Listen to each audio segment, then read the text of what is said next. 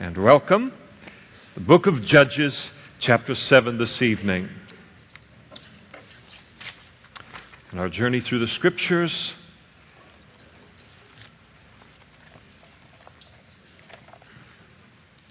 we had kind of a space of a week. Oh no. What have I done? Hold on a second.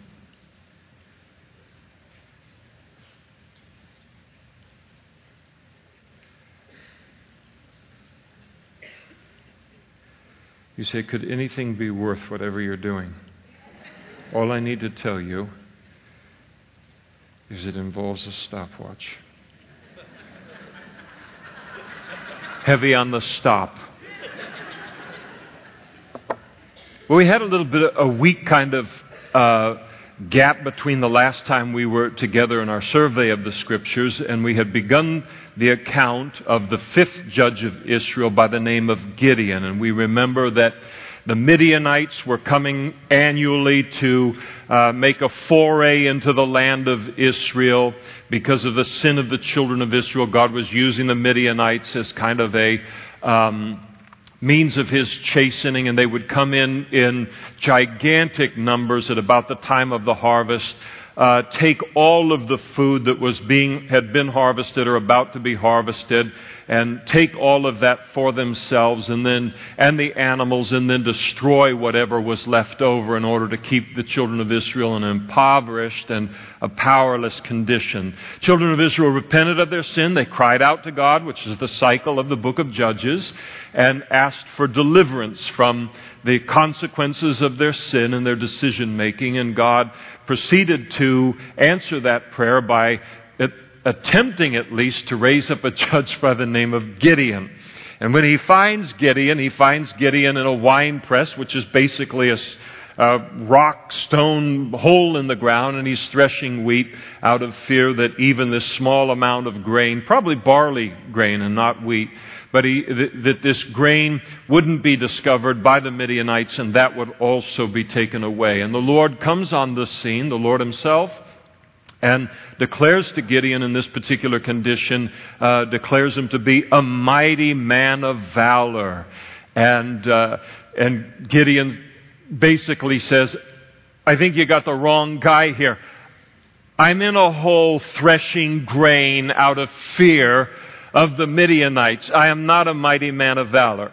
But the Lord really does speak to Gideon, and he speaks to us on the basis of what he knows he is going to make us into. It is not human potential thinking, where I think through my own positive thinking, I'm going to make myself into something great. God can look at us and say, What I'm going to add to your life is, is, I will add to your life what is necessary to do great things through you. So Gideon and the Lord are like on two entirely different pages because Gideon's got to catch up with the Lord, not because the Lord's in the remedial class and trying to catch up with Gideon. So Gideon is then called to tear down the altar to Baal that's in his father's yard. He's kind of a probably a temple priest there in, in that village. He does so, and we come to the end of chapter uh, 6 here where Gideon throws out a couple of fleeces just to make sure uh, that God is, is really the one who's speaking to him and, and leading him. No need to do the fleeces, but he did them, and he had God's word, which is the highest means of knowing God's will. But God uh, yielded to him and, and uh, and bowed down as, as he does in a, sometimes in our genuine weakness and, and will meet with us there. And now we pick it up here now uh, as he's called Gideon to deliver the children of Israel from the Midianites. We come into the battle proper. Chapter 7, verse, verse 1. And then Jerubbaal, that is Gideon, and all the people who were with him rose early and encamped beside the well of Harod, so that the camp of the Midianites was on the north side of them by the hill of Moreh in the valley. And every trip to Israel that we take, we go to uh, this particular well of Harod. It's an established Uh, the location of this event is, is established there in the land, and uh, so there's this well that comes up out of the kind of out of the base of the mountain that runs all through the year, a good place to get water. And as they're sitting at the base of that, that hill or at the base of that mountain, the valley of Jezreel, also known as the valley of Megiddo, Armageddon, lies out before them, and this entire uh, huge army of the Midianites is within view uh, of them. So we're talking about, we'll see a little bit later, 135,000 men have come in with this invading the land. So here they are in this place, and the Lord said to Gideon, The people who are with you are too many for me to give the Midianites into their hands. The children of Israel, as, as we're going, uh, uh, uh, have Gideon has 35,000 children of Israel aligned with him to go to battle against the Midianites. The Midianites have 135,000. If I do the math, those are four to one odds. So when God says you have too many people with you, um, you know, the solution to me for the situation is about 100,000 more children of Israel. So we're not short of we're, we're short of, of warriors for this particular this thing. So the Lord said, Nope, you got too many for me to deliver the Midianites into your hands, even at four to one odds. And here's the reason why. Lest Israel claim for itself against me, saying, My own hand has saved me. God said, If I give the Midianites into your hand, even at four to one odds, you folks will take the glory. And he says, and in taking the glory, we take glory from God. And that's why I said, you'll claim, God said, you'll claim glory for, uh, for itself against me. You'll rob me of the glory. Now, one of the things that I love about this passage is because I don't view myself as any different from the children of Israel and no different from Gideon. But it, it speaks to us of how prone we are even when God does something in the face of overwhelming odds, to then take the glory for the good thing that He does. And to look at it and say, well, that was the result of my strength or my wits or my expertise. And, or, you know, it would have just happened that way anyway. So what the Lord has to do, depending on how hard headed we are, and wait a second, I'm getting a couple of names. Just a moment here. But seriously, depending on how hard headed we are, I think we can really determine the depths of, of trials in our life. Sometimes if we look and say, God, how come everything has to be so hard with me? How come the odds always have to be impossible with every little thing that you do in my life? We might look at our life and see if we're the kind of person that will rob him of glory or praise if he were to do it in less than impossible odds. The victory against the Midianites is a done deal. God is going to do it. That's not, there's no doubt about it. It's not up in the air. The only thing that is up in the air at this point in time is who will get the glory for the victory. And in order for God to get the glory, He has to put them in impossible circumstances so that when they do get the victory, even they or we would look at it and say, I'm not touching that. God did all of that. I hope I'm not the only one that God has put regularly in that place. It's a miserable place to be. At that moment in time where the odds are impossible, you have the promise of God. And God, I just hate the fact that I'm going to be the first man in human history that proves your promises untrue. And, and we're in this whole kind of whining thing inside. And, uh, and, and, so here's this place where all of that is mounted up against us in that way, and I forgot my thoughts. So anyway, you head, you head out there, and sometimes it's good, and then sometimes uh, you do this. But anyway, it will come back to me in about five minutes, but we'll be on to a completely different point. But do uh, allow me just a moment here. For those of you who are listening to the tape, I am taking a moment at this moment to try and recover the point. Mm-hmm, mm-hmm. Mm-hmm. I'm not talking to God, these are voices in my head. Is it comforting, isn't it? Ah. Oh. Lost it again.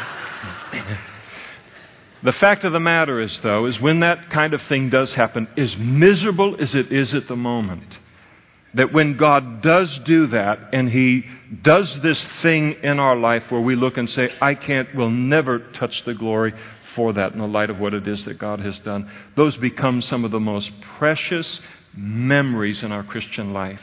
And so the Lord does that kind of thing. And God said, Now therefore proclaim in the hearing of the people, saying, Whoever is afraid, so he's going to thin out the ranks, whoever is fearful and afraid, let him turn and depart at once from Mount Gilead. So he said, You got 32,000, give the offer to everyone that anyone that's afraid of four to one odds, all of them can go home. And 22,000 of the people went home and 10,000 remained. It seemed like such a great idea. you know, at this point, just lost over two thirds of my already small army. Now the odds uh, are 13 and a half to 1. Now, the Lord is removing a certain kind of person here. He is removing the fearful soldier and the fact of the matter is, as God looks at it, and whether it's a spiritual warfare or whether a step of faith that a church takes or a missionary team takes or whatever it might be, that fear in the heart of the people is a greater danger to his work than the enemy uh, itself. And so, uh, in accordance with the law of Moses that declared in the book of Deuteronomy, then the officers shall speak further to the people and say, What man is there who is fearful and faint hearted? Let him go and return to his house, lest the heart of his brethren faint like his heart. And so faith is contagious among God's people. Get a group of people together and they're kind of could go either way, fear or faith. Put a couple of faith people in the middle of that. Hmm, boy, they can, faith can be contagious and, and a good thing.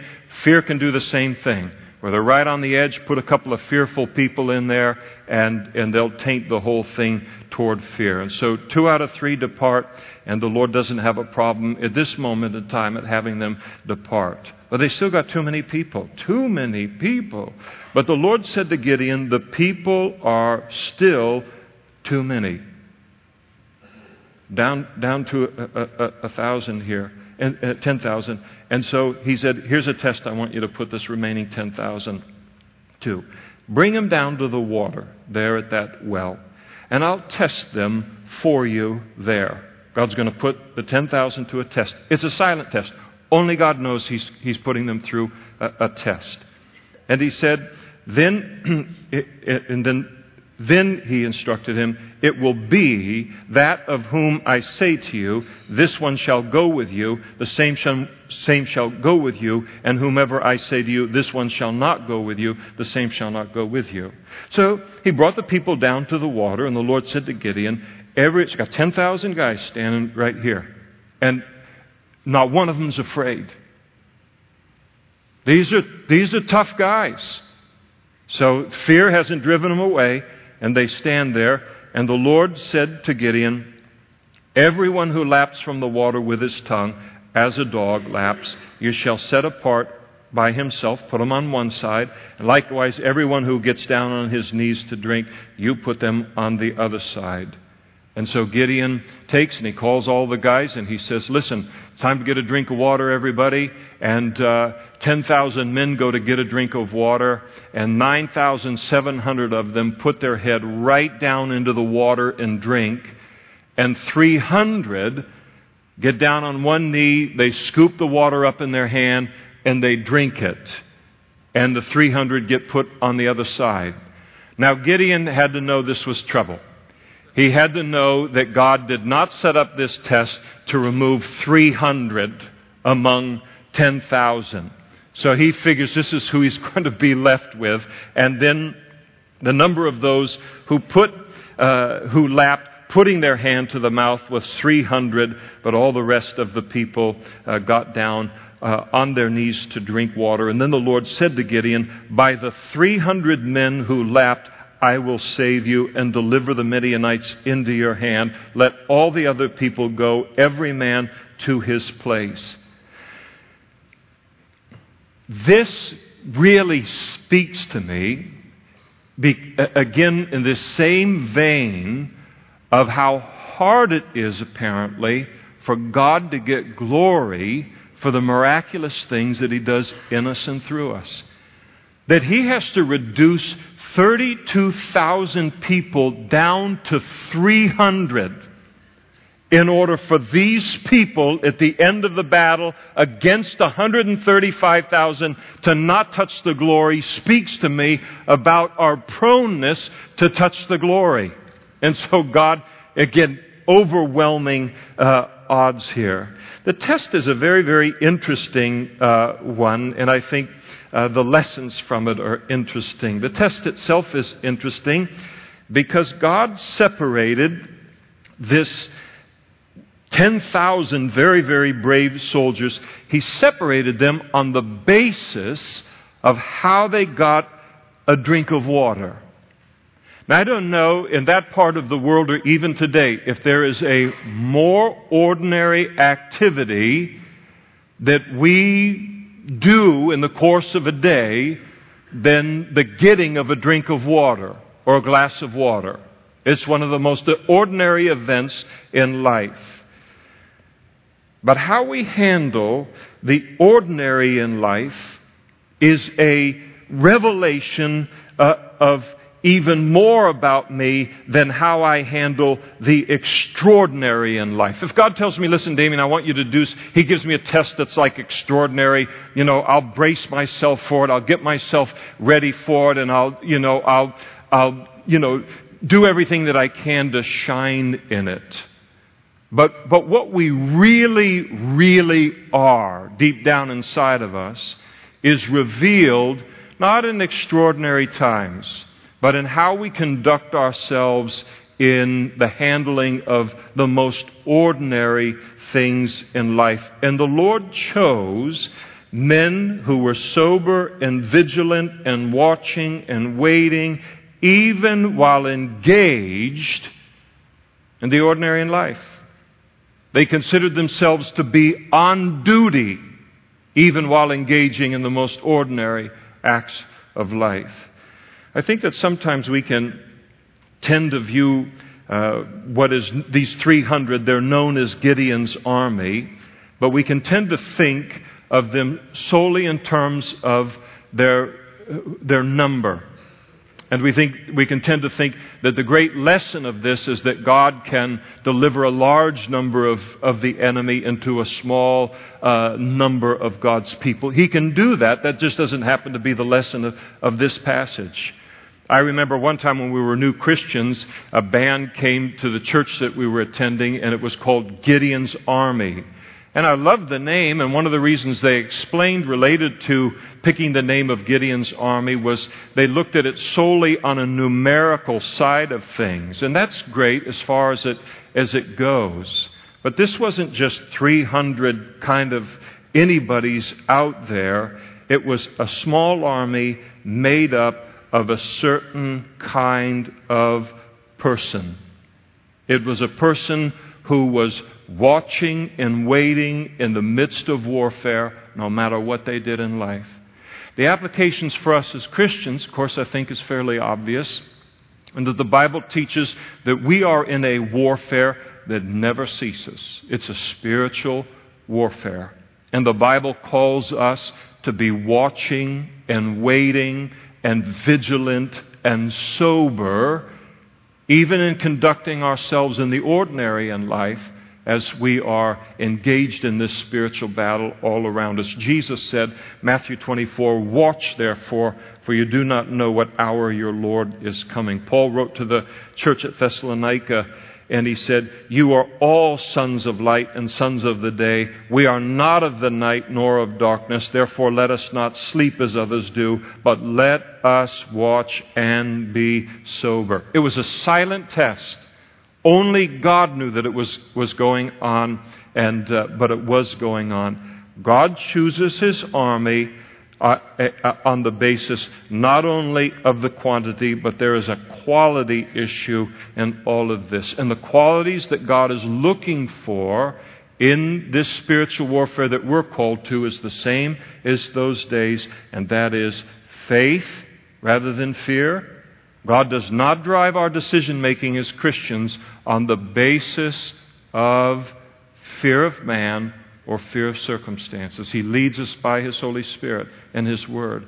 So the qualities He's looking for is faith and also watchfulness. And He says, All right, Give me 300 men with those qualities, and I'll add everything to them to assure the victory. And so, verse 8 the people took provisions and their trumpets in their hands, and he sent away all the rest of Israel, every man to his tent, and remained, uh, retained those 300 men. Now the camp of Midian was below him in the valley. Remember, as they're taking this test and they're getting the drink of water, putting their head down, bringing it up, out in front of them, the, this particular well is on a high point in the valley. They could look all the way out and see the enemy. They could see the army against them. So, again, it's this whole military imagery. They were watching and waiting in the middle of this threat. And it happened on the same night that the Lord said to Gideon, Arise, go down against the camp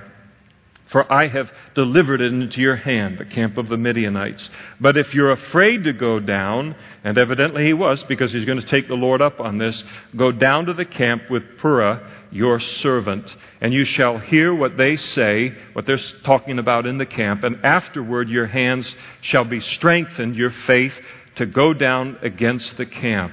So here is Gideon, and he offers these fleeces in the earlier chapter. Lord, if you're really in this, let me put a fleece out and the ground be dry and the fleece be wet. And then he says, Oh boy, I wonder if that's all, that always happens. I, you know, flunked uh, uh, air in school or whatever, humidity, weather, whatever you. You know what I'm saying. So he said the next day, all right, well, let's just, the, the ground be wet and the fleece be dry. So he's, he's, he's trying to encourage his faith with these fleeces. The fact of the matter is, do you realize that God wants us in His will even more than we want to be there? God wants us successful in His plan for our life even more than we want to be successful. And when the Lord recognizes that He is calling us to something that is difficult for our faith, He will choose the means by which he encourages our faith. And so that's what he does. All along, he had intended to encourage Gideon's faith, but Gideon should have waited for the Lord to do it his way. And so now the Lord does it. I'm going to take you into the camp, Gideon. You want to know what the real status of the battle is? I'll let you come close to the camp and hear what they're thinking about you. You're afraid of them. I got news for you. They are terrified of you. Not because you're the little guy with the wine press and the grain.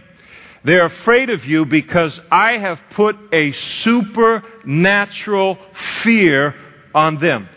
I think it's good for us to recognize that when God is working and calling us to do something, we, we do in a step of faith, we can experience fear, but to also remember God's working both ends of a situation. And so He is, he is making the, the ones that he, God is calling us to be involved in to expand His kingdom against or whatever it might be. God is taking and He is messing with their heads, messing with their lives supernaturally, whatever He has to do. All we're, are, are aware of so often is what we're feeling, and we don't realize God's working both ends of this thing. All I have to do is just listen to Him and obey what He's telling me and trust He's working out, He's working all the different sides of this. And so, this was what God invited them to do. They went down, verse 11, with, he went down with Purah, his servant, to the outpost of the armed men who were in the camp. So the edge of the camp, and they're listening. Now the Midianites and the Amalekites, all the people of the east, were lying in the valley as numerous as locusts. and their camels were without number, as the sand of the seashore in multitude. And then Gideon, and when Gideon had come, there was a man telling a dream to his companion, right where they came. And here's his dream that he told his friend. He said, I've had a dream. And to my surprise, a loaf of barley bread. Now, barley was the most base grain that you could have in those days. If you had a good wheat crop, you fed barley to the animals. It was animal food. But this was the staple of Israel. Bar, this barley loaf represents Gideon because he's a, a, weak vessel in God's hands, represents Israel because of their impoverished condition. And, and so this is the imagery that's, that's here. He said, To my surprise in this dream, a loaf of barley bread just come tumbling down the hillside into the camp of Midian. It came to a tent and it struck the tent, and as a result, the tent fail, fell and overturned, and the tent collapsed. Now, do not think of a $60 tent that you buy at Big Five. We're talking about tents that required multiple men to put together, steel stakes or metal stakes or wooden stakes and pegs all the way around to have a little barley loaf. And don't think of a nice big loaf of French bread. That's not what it was. When they talk about loaves in the Bible, they're talking about buns. Little tiny things. So to have a loaf of a, a, a barley bun, come down and hit one of these tents and the tents to collapse. I mean, it's just inconceivable that that, that would happen. And, and he not only received the dream, but the interpretation of it. And he said, his companion, rather, answered with the interpretation This is nothing else but the sword of Gideon, the son of Joash, a man of Israel. Into his hand God has delivered Midian and the whole camp. The whole camp is absolutely terrified of Gideon. He's over there and he's you know, shaking and worried about it. And God has put a supernatural fear on, on Israel's uh, enemies. I think if we knew how fearful uh, God's enemies are, that we would be go on the offensive. We might be a little more bold than we are.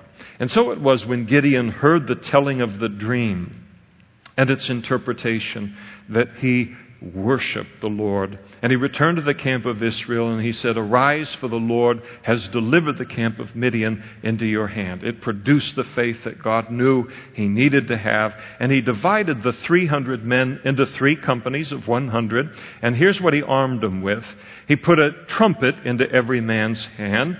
Uh, and then gave each one an empty pitcher, clay pot, and then also torches to put inside of the pitchers. Okay. I was okay with the, the 300 versus the 135,000. But where are the uh, Uzis? I mean, this is what they're going to go into the battle. Again, it's, it's so wild. God can call us to do crazy things in terms of the flesh and the natural. Again, it even tells us even more the lengths that God has to go to to get glory for the work that He does through His people. It's a very, very odd um, uh, weaponry that they were equipped with. And Gideon said to them, Look at me and do likewise. Watch, and when I come to the edge of the camp, you shall do as I do. When I blow the trumpet, all who are with me, then you shall blow the trumpets on every side of the whole camp and say, The sword of the Lord and of Gideon. And so Gideon and the 300 men who were with him came to the outpost of the camp at the beginning of the middle watch, which was 10 p.m., just as they had posted the watch. And so these three companies of 100, they're kind of set up in, in proportionally around, around the camp, and, and uh, this is the time they're changing the watch. There's confusion a little bit, and, and all that's happening as a result of of the change of the watch. And then the 300 blew the trumpets. They broke the pitchers that were in their hands, so they make this uh, incredible noise. Uh, and then all of a sudden, the, uh, the torches are out. The three companies blew the trumpets, broke the pitchers, and then they uh, held the tr- torches in their left hands, the trumpets in their right hands for blowing, and they cried, The sword of the Lord and of Gideon. So 10 o'clock at night. Now, remember, there isn't like the 10 o'clock news on in those days. So you went to bed when the sun went down. So these people are pretty ready, probably that time of, of the year, you know, 7, 8 o'clock, they've settled in. Most of the camp is asleep except for who's having to trade off related to uh, uh, uh, uh the, the watch and all. So the camp isn't all awake and everything and, and uh, playing checkers or things like that. There's no light for it and, and, and they're all asleep. So they make this terrible noise with the breaking of the pots and and then you see this uh, sea of torches all around the camp and all of these horns blowing. And typically, when an army would invade at night, almost no one in, uh, fought at night in the ancient world, but when they would invade at night, not everyone would be carrying a trumpet. Not everyone would be carrying a torch. So when they see 300 torches, they hear 300 trumpets, the idea is this army uh, must be absolutely gigantic to have that number uh, carrying these kinds of things. And so they, they're under the illusion they're being attacked from every conceivable uh, direction and that thousands and thousands of, uh, of uh, men are, are falling down on them uh, in the camp. The effect of all of this upon the Midianites, every man stood in his place all around the camp. So they jump up and the whole army ran and cried out and fled. So the first thing they did is they froze in fear, and, and then they began to, to uh, fear, uh, flee, uh, crying out in, in fear. And when the 300 blew the trumpets, the Lord, here's the Lord fighting for them. He, Listen, he's going to call 300. He's going to add whatever's necessary to make them successful. Whatever he calls us to, it'll be the same way. So the Lord set every man's sword against his companion throughout the whole camp. They woke up. They hear all of this racket going on. There's a supernatural fear in their lives. They just start to pull out their sword and start hacking people in all uh, directions and basically slaughtering one another. And then the army fled to Beth Acacia toward uh, Zererah as far as the border of Abel uh, Meholah by Tabbath. And so they head back out in the direction that they came, fleeing for their lives. And the men of Israel gathered together from Naphtali, Asher, all Manasseh, tribes of Israel, and they pursued the Midianites. And Gideon sent messengers throughout all of the mountains of Ephraim, saying, Come down against the Midianites, seize them from the watering places as far as Beth Barah and the Jordan. And then all the men of Ephraim gathered together, and they seized the watering places as far as Beth Barah and the Jordan. And they captured two princes of the Midianites, Oreb and Zeb, and they killed Oreb at the rock of Oreb, named after his death, and Zeb they killed at the winepress of Zeb, which was apparently the location of his death, and they pursued Midian, uh, Midian and brought the heads of Oreb and Zeb to Gideon on the other side of the Jordan. And so basically, once the army began to flee, uh, Gideon called for reinforcements among uh, all of the other tribes to then now join them in this battle, and they came alongside, and a, a great victory was begun. Now, in chapter 8, uh, the men of Ephraim, and uh, they came then to Gideon, and they said to him, Why have you done this to us by not calling us? when you went to fight with the Midianites. And they reprimanded him sharply. And their complaint that they're, uh, notice the repetition of us, us. But their complaint is against Gideon is, hey, you set this whole thing up. You excluded us. You just involved these 300 and then you did it your way so that you could get all of the glory and all of the recognition. That's the accusation that they're bringing. You didn't allow the tribe of Ephraim to get a cut in the glory of this battle. And that's the accusation they're making against him. They could not be more wrong about Gideon than they are. Gideon did not want to be in the battle. It wasn't like Gideon said, Yes, I listen, Lord, 32,000, way too many. Let's get rid of the fearful ones. Let's get rid of the ones that don't know that they're in a battle. I am eager to enter into this battle in the natural with merely 300. Gideon was called afraid that he'd lose, you know, a bushel of grain. So the accusation is unfair against him in terms of who he was. It's all uh, also unfair in that the, what they're complaining against is God's plan. That plan for victory was not Gideon's plan, it was God's plan. So the, these men of Ephraim, we're going to see a little bit later, they have a very uh, ugly habit of showing up after all the hard work is done and then whining about something. And, and so that's what they do here. What about us? What about, it's just pride and it's just selfishness and it's just greed. I mean, here you got this great victory. They should have just been celebrating it with Gideon. Man, you are too much how God used you here and, and all. And instead they want to get a fight over who's going to get the glory for it. God said. That's why he cut this group out.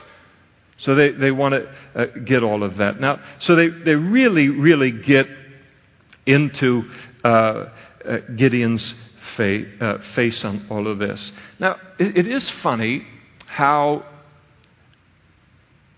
nice we can be to one another as God's people while we're in the thick of the battle.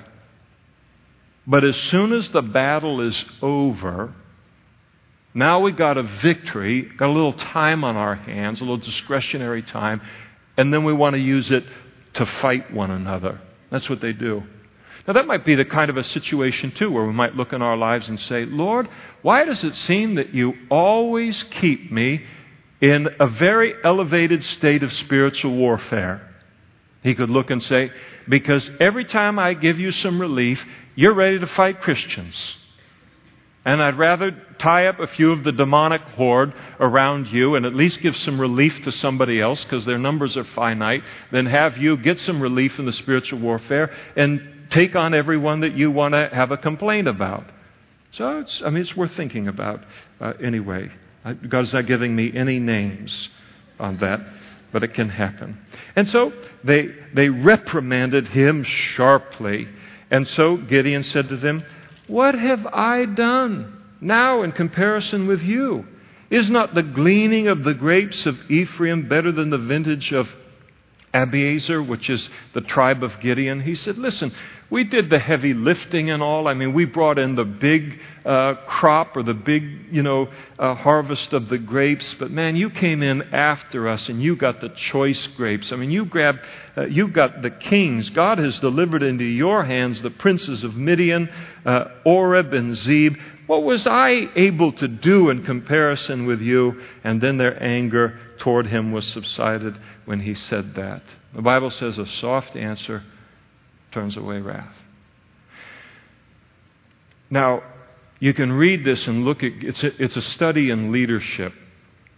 And uh, I noticed that somebody this morning had a Bible. It was a John Maxwell study Bible. I'd never seen one of those before, but he does all this leadership stuff. So it'd be interesting to see what his notes are on all this. But it is interesting in terms of a leadership style. You can look at it and say, wow, I mean, Gideon should have got in their face and gave them what for, and looks like he backs down here, and maybe Gideon's a little wimpy. He's not. We're going to see in just a few minutes here. This is a very, very strong man who knows how to take care of himself.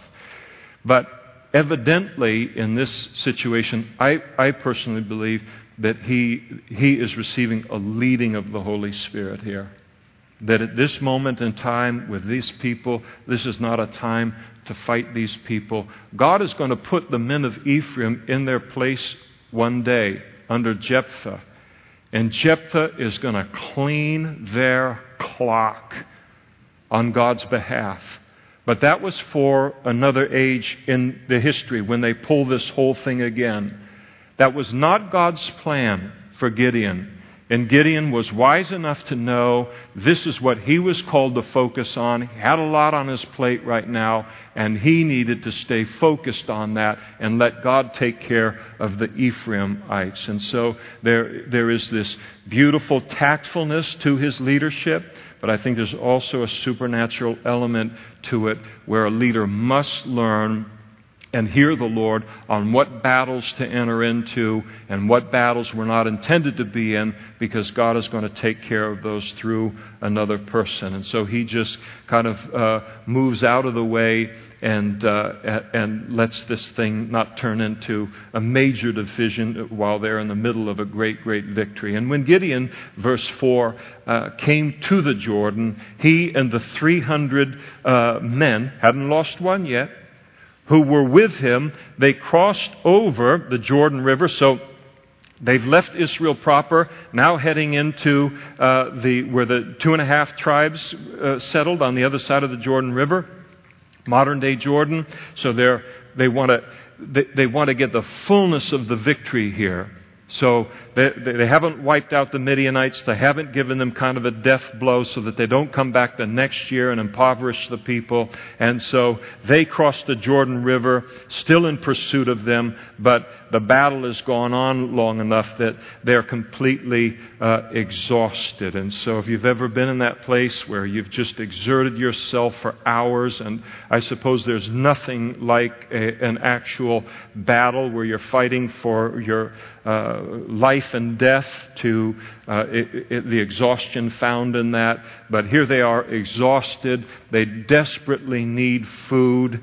And, uh, and Gideon makes a request, verse 5, of the men of Succoth. He said, Please just give us some loaves of bread to the people who follow me, for they're exhausted, and I'm pursuing Zebah and Zalmunna, the kings of uh, Midian. And so he just makes a request just give us something to sustain us physically so we can finish God's victory here, so we don't have these people pillaging us anymore year in and, and year out. And, and so uh, this is what he, he's asking. We want to break their backs, and we need some food to be able to do that.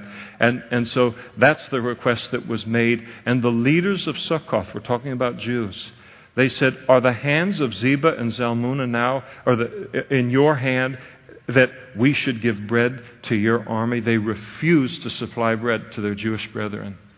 And, and uh, the, the refusal really takes the form of a mocking. And so they kind of taunt Gideon and said, Don't count your chickens before they're hatched. Or, hey, where, you know, you, you haven't won anything yet. You've had a pretty good victory. And, and so they still question Gideon's ability to defeat the Midianites. And their concern was that even though 120,000 of the 135,000 Midianites had been destroyed or incapacitated, dead and wounded, that there was still 15,000 of them left against the 300. And they said, no, this, this, the, the, victory, the, the, battle is still uh, hangs in the balance as far as they, they were concerned. And so they said, we're not going to give you food unless you're defeated by the 15,000 and then these, they come back in and, and they wipe us out. So they're, they're, they feared reprisal from the Midianites if Gideon and his men uh, were defeated. And so they refused to, to take uh, the side of God when it was risky to do so. So they refused to make this stand against evil, a stand against oppression, a stand for God's plan, a stand for God's people. They said, No, we're not going to risk it. I tell you, I look at passages like this and I just say, Lord, I just hope that by your Holy Spirit, when these moments occur, whatever they may look like, in my little short time in human history, that I will make this is a hard decision. Nobody minimizes how hard this decision. These guys are making decisions for their wives, making decisions for their children. But the right is very, very clear in the situation. And they're willing to say, no, we'll let 300 bear the brunt of all of this and win the victory. We will not step up even in supplying bread. And I say, Lord, would you help me in these moments, strategic moments in your history, in, in human history, that I would never find myself on the side of the men of Succoth and looking at it and saying, okay, weighing it this way, weighing it that way, what's going to be best for me? What keeps me out of danger while everybody else endangers themselves? Rather than looking at and saying, in the eyes of God, what is the right thing to do here? And then to do it and let things fall where God decides to, to let them fall. And they will not do that. They wanted everybody else to take the risk. They just wanted the benefits. And, and so, what's politically expedient for them, and, and rather than just what's the right thing to do here, and then just to simply do that. Well, Gideon uh, didn't like this. And if you don't think Gideon had some strength, Verse 7 Gideon said to them, For this cause, when, not if, when the Lord has delivered Zebah and Zalmunna into my hand, then I will tear your flesh with the thorns of the wilderness and with briars. I'm going to come back and I'm going to bring those kings with me, and when I do, I'm going to tie you to something and I'm going to drag you through the thorn bushes. Don't mess with Gideon when he's, when he's feeling, you know, that he's supposed to step up. And so then he went from there to Penuel. They're still involved in the battle and the pursuit, and, they, and he just spoke the same thing to the men of Penuel just a little bread for the sake of God's victory and what he wants to do here, the will of God, the plan of God, for the sake of, of my men. And they answered him as the men of Succoth had answered. And so he spoke to the men of Penuel, and he said, When I come back, in peace, and I will come back in peace, I will tear down this tower. And a tower, apparently, it had a tower in their town, which was a kind of a big deal to have a tower in your town. It was kind of the thing you'd be proud of in your city. Now, Zebah and Zalmunna were at Karkor, and their armies with them about 15,000. Verse 10 is where we understand how big their army was initially and then how many people had died. And their armies with them about 15,000 still alive, all who were left of the army of the people of the east. For 120,000 men who drew the sword had fallen. That's a lot of bodies. And then Gideon went up by the road of those who dwell in tents on the east of Nobah and uh, and he attacked the army while the camp felt secure. And so apparently, night came, they set up a camp, they figured they had run far enough. Children of Israel were just happy that they would be out of the land of Israel. They had not counted on Gideon and this 300 continuing the pursuit, and so they surprise attacked them in the middle of the night. Now, listen. One of the great things about Gideon is, I mean, he was pretty timid at the beginning, and uh, God had to really encourage his faith and all those kinds of things. But, and we're all so different, and God knows how to get us to a place where he can use us for different things. But once God had Gideon, you know, in line with things, he couldn't have chosen a more faithful man.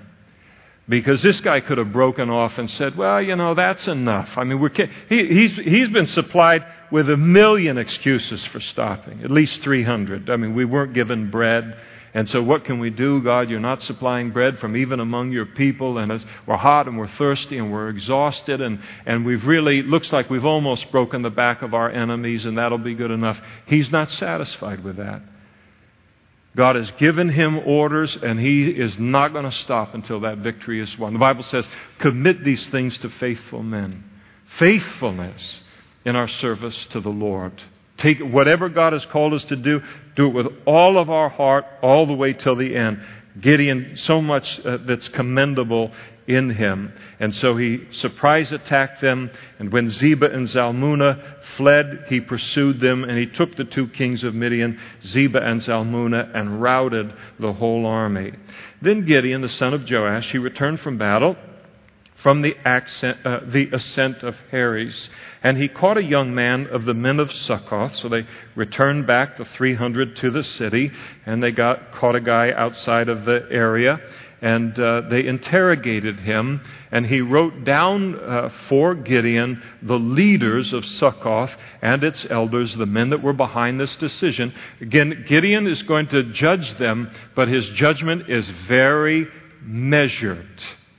He is going to chastise the men who actually made the decision. Not one more, not one less.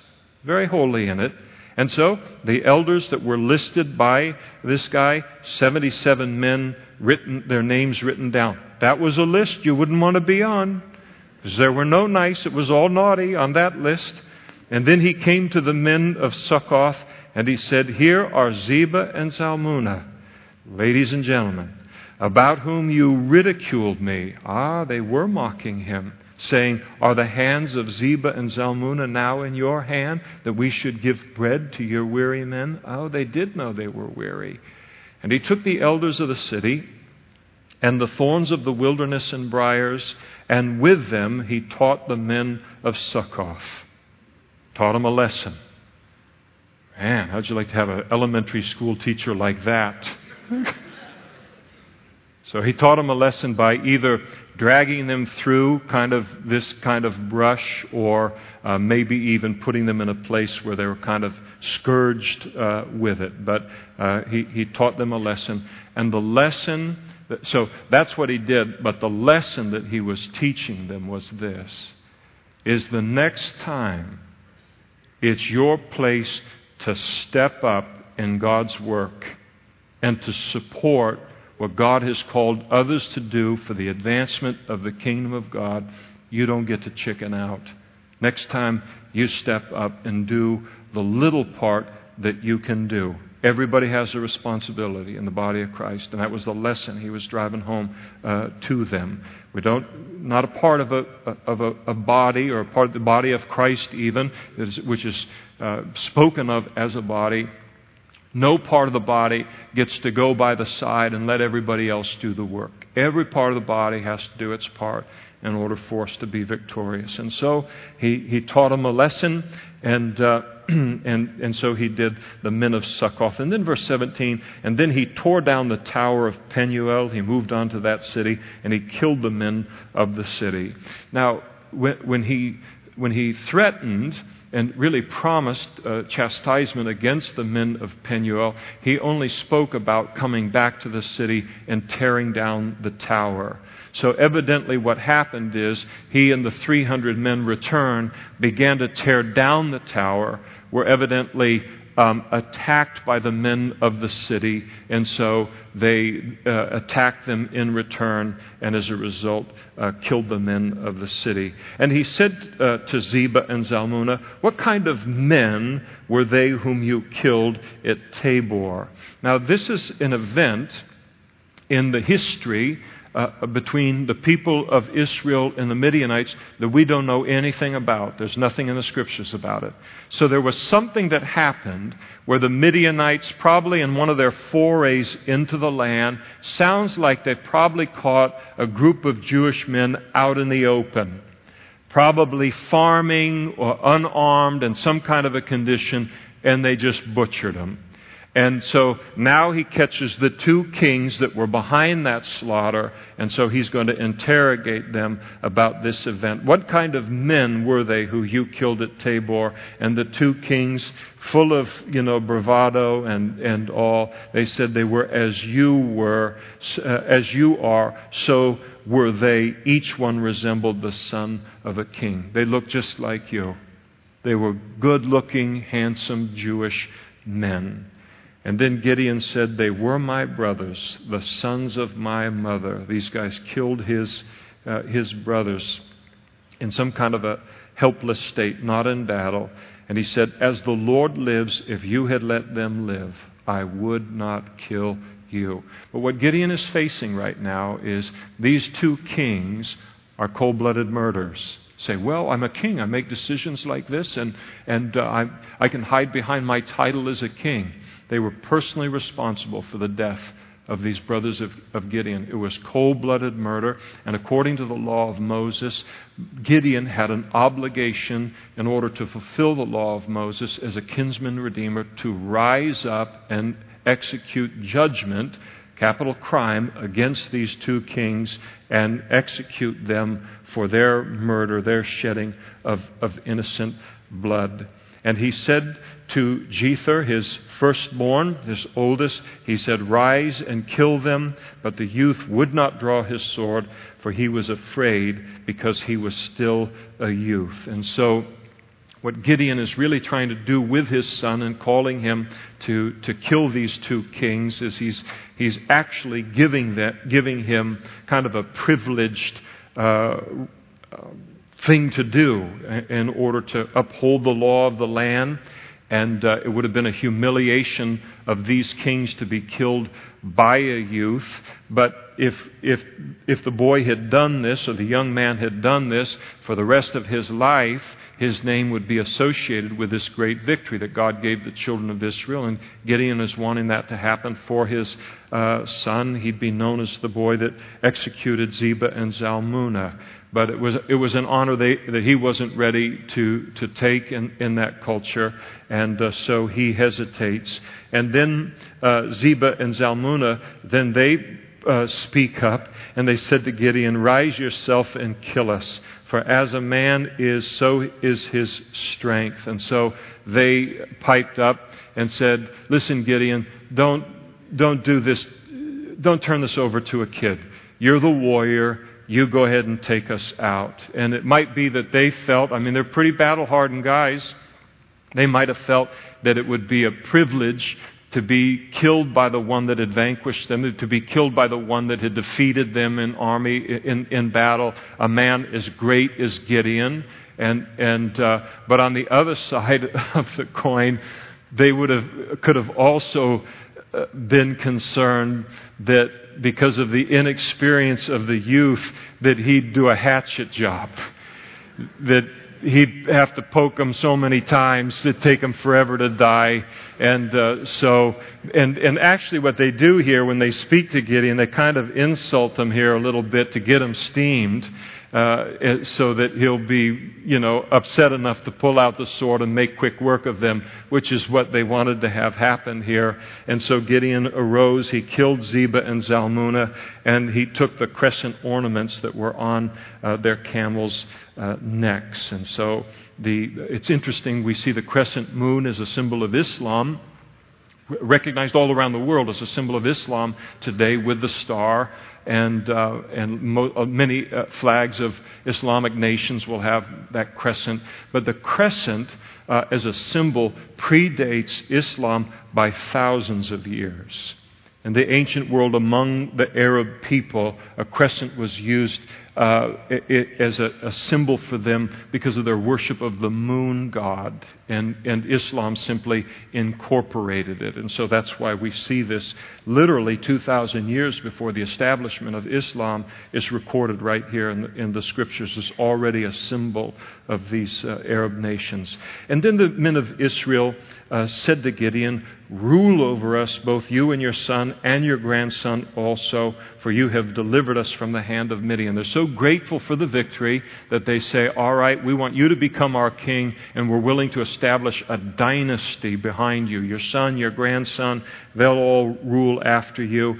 Gideon very wisely declines and uh, points them back to the Lord and gives the Lord the glory. He said to them, I will not rule over you, nor shall my son rule over you. The Lord shall rule over you. And then Gideon did have a request of them. He said, that, You know, if you want to express some thanks to me, then I would like to make a request of you that each of you would give me the earrings from his plunder. And uh, for they had golden earrings. These men had wore in battle, not the Jews, but the uh, Ishmaelites. They had golden earrings because they were Ishmaelites. So he says, listen, if you want to acknowledge what, what I've done in this whole thing, then give me all the earrings that you took off of, off of the dead bodies. And so they answered and they said, we will gladly give them. And they spread out a garment and each man threw into it the earrings from his plunder. And the weight of the gold earrings that he requested was 1,700 100 shekels of gold, estimated to be between 42 and 70 pounds. Nobody knows for sure, just it's a pretty wide swing, but still, 42 pounds of gold. What's gold going for an ounce right now? So somewhere between 700 and a 1,000, right? Somewhere in there? So it's pretty big, pretty big money. Well, not for you, I know, but anyway, it is for me. And uh, so, the, so the, he got a lot of gold here. And beside the crescent ornaments, the pendants, the purple robes that were on the kings of Midian, and besides the chains that were around the camel's neck. So all of this went to Gideon. And then what Gideon did with the gold is he made it into an ephod and he set it up in his city of uh, Ophrah, and all Israel played the harlot with it there, and it became a snare to Gideon and to his house. And so, what Gideon did is he took that gold and he fashioned uh, it into uh, kind of a gold image of, of an ephod. And uh, an ephod was one of the garments uh, that the high priest wore. And, and, uh, and, and, so uh, the, the high priest were, was the one through whom God would communicate to the children of Israel if he wanted to communicate something beyond his word. So it kind of represented uh, God's willingness and his ability to speak to his people. And basically, what Gideon is doing is, is actually kind of harmless in his own mind. He wants to build kind of a monument to this great thing that God has done. And, uh, and the whole reason that this victory has occurred is because God revealed His will to us. He was gracious to do that. And, uh, and, and it all, the whole victory, we can ascribe it to His revelation and to His grace, His willingness to speak to us. So He puts this ephod to represent that. The problem is the children of Israel at that time, they just seem to want to find something to worship other than God. So they began to worship now this ephod rather than the God behind the ephod, and, and it became a, a stumbling block in, in, uh, in Israel. And of course, I don't think anybody can doubt the fact that Gideon never intended it to become an idol to Israel, but his mistake was that after it did become an idol, that he didn't take the thing and just melt it down and, and to be done with it. That would have been uh, the best thing uh, to do. And Midian, uh, thus Midian was subdued before the children of Israel so that they lifted their heads no more. The defeat was decisive, and the country was quiet for 40 years in the days of Gideon. And so, evidently, he lived 40 more years uh, after uh, this particular victory and there was quiet in the land, and apparently people were faithful to worship God on, you know, some marginally acceptable level during that period of time. But then, uh, then Jerubbaal, the son of Joash, Gideon, he went and he dwelt at his own house, so he kind of went into a retirement. Gideon had 70 sons who were his own offspring. So, wow, that poor wife of his. Now, uh, the, uh, the problem is he had many wives. This is a, a terrible violation of God's word. It is so important that when God uses us, whether it is to reach an entire nation for God, to do a miracle, or to lead someone to the Lord at school or at work, to recognize that very often after being used by God, our greatest danger is immediately after that. Because there is something perverse about our flesh that begins to think that, look at how God has used me and so I don't have to be quite as concerned to be careful about obeying the Word of God as everyone else does. And it is a constant temptation in our lives. So Gideon goes he walks with God, does great when he's right in the fire of the battle and faith and all of those things, but right afterwards, he sees himself as above the Word of God, the commands of the Word of God, that he's a little different than everyone else.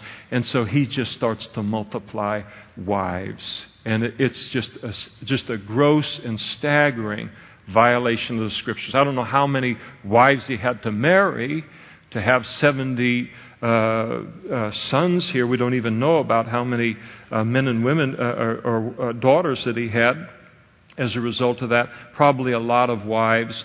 And the, one of the reasons that people didn't, he's copying the pagan nations around him. One of the reasons that uh, uh, the common man in those days, even in the pagan nations, did not have multiple wives is that costs money. One wife costs money. Okay, no amen. We've got a group of very wise men in this room. Imagine 20, 30. Wow. so, so you had to really have some wealth to do that. Everyone didn't have the option to do it. He had options to do that, and so his, his heart uh, got shown. Now I'm all embarrassed about that, that comment on everything. I don't know, can I go home tonight? I'm just kidding on the thing. You can. So can I. So, so this terrible violation. And then he's got all these wives, and then in verse 31, he got concubines too. These are women that you, they're kind of like secondary wives that you would just kind of have sex with. And so he had a concubine. You got all those wives, enough wives to have 70 boys? What do you need a concubine for? This is not a. He has lapsed at least into lukewarmness and carnality and probably just outright backslidden at this point. And it's, it's sad. A lot of trouble is going to come out of, of his failure to walk godly, not just in the middle of his service, but even after his significant service to the Lord. Maybe it's good that we never retire, right, in our service to the Lord. So he had this concubine who was in Shechem who bore a son whose name was called Abimelech. It's going to be big trouble, as we'll see next week. Now, Gideon, the son of Joash, died at a good old age, and he was buried in the tomb uh, of Joash, uh, his father, in Ophrah of the Abiezrites. And so it was after, as soon as Gideon was dead, that the children of Israel again played the harlot with the Baals, and they made Baal Berith their god. It was almost like they couldn't wait till he died. It's just it, it, how quickly they moved right back into the cycle of sin again. And thus the children of Israel did not remember the Lord their God, who delivered them from the hands of all their enemies on every side, nor did they show kindness uh, to the house of Jerubbaal Gideon in accordance with the good that he had done for them. So before we leave Gideon, two lessons just on our hearts. The importance of remembering, and I've already stated it probably twice in looking at some of the judges here, and I know at least once related to Gideon. God calls very, very regular people to do extraordinary things for Him. Because when He uses very, very ordinary people, He ends up getting the glory. So you and I must never say no to anything or any calling of God on our lives because we are immediately paralyzed by our inability to do this in our own strength. That is by design. And so Gideon teaches us not many mighty are called, not many noble, as Paul put it in the New Testament. God has chosen the weak things, the base things to use in order that when he uses them, that they will not touch the glory, but that God will get all of the glory. And it's important for us because all of us feel that, and we just can tend to think that he can't be calling me. Why doesn't he call this brother or this sister over here? They way better than I am at that. His calling is everything. It is the guarantee of success. Don't talk yourself out of anything that He calls you to do. He will add whatever He has to to make us successful in what it is that He's calling us to. And then when He does use us, to be careful, to stay as obedient to God in the afterglow of the victory as we are when the victory is still in doubt in the physical realm, we tend to be very obedient to God when things look still up in the air. Afterwards, we can become casual about obedience and end up marring our legacy as Gideon does here. Let's stand together. The worship team come forward. That'd be great.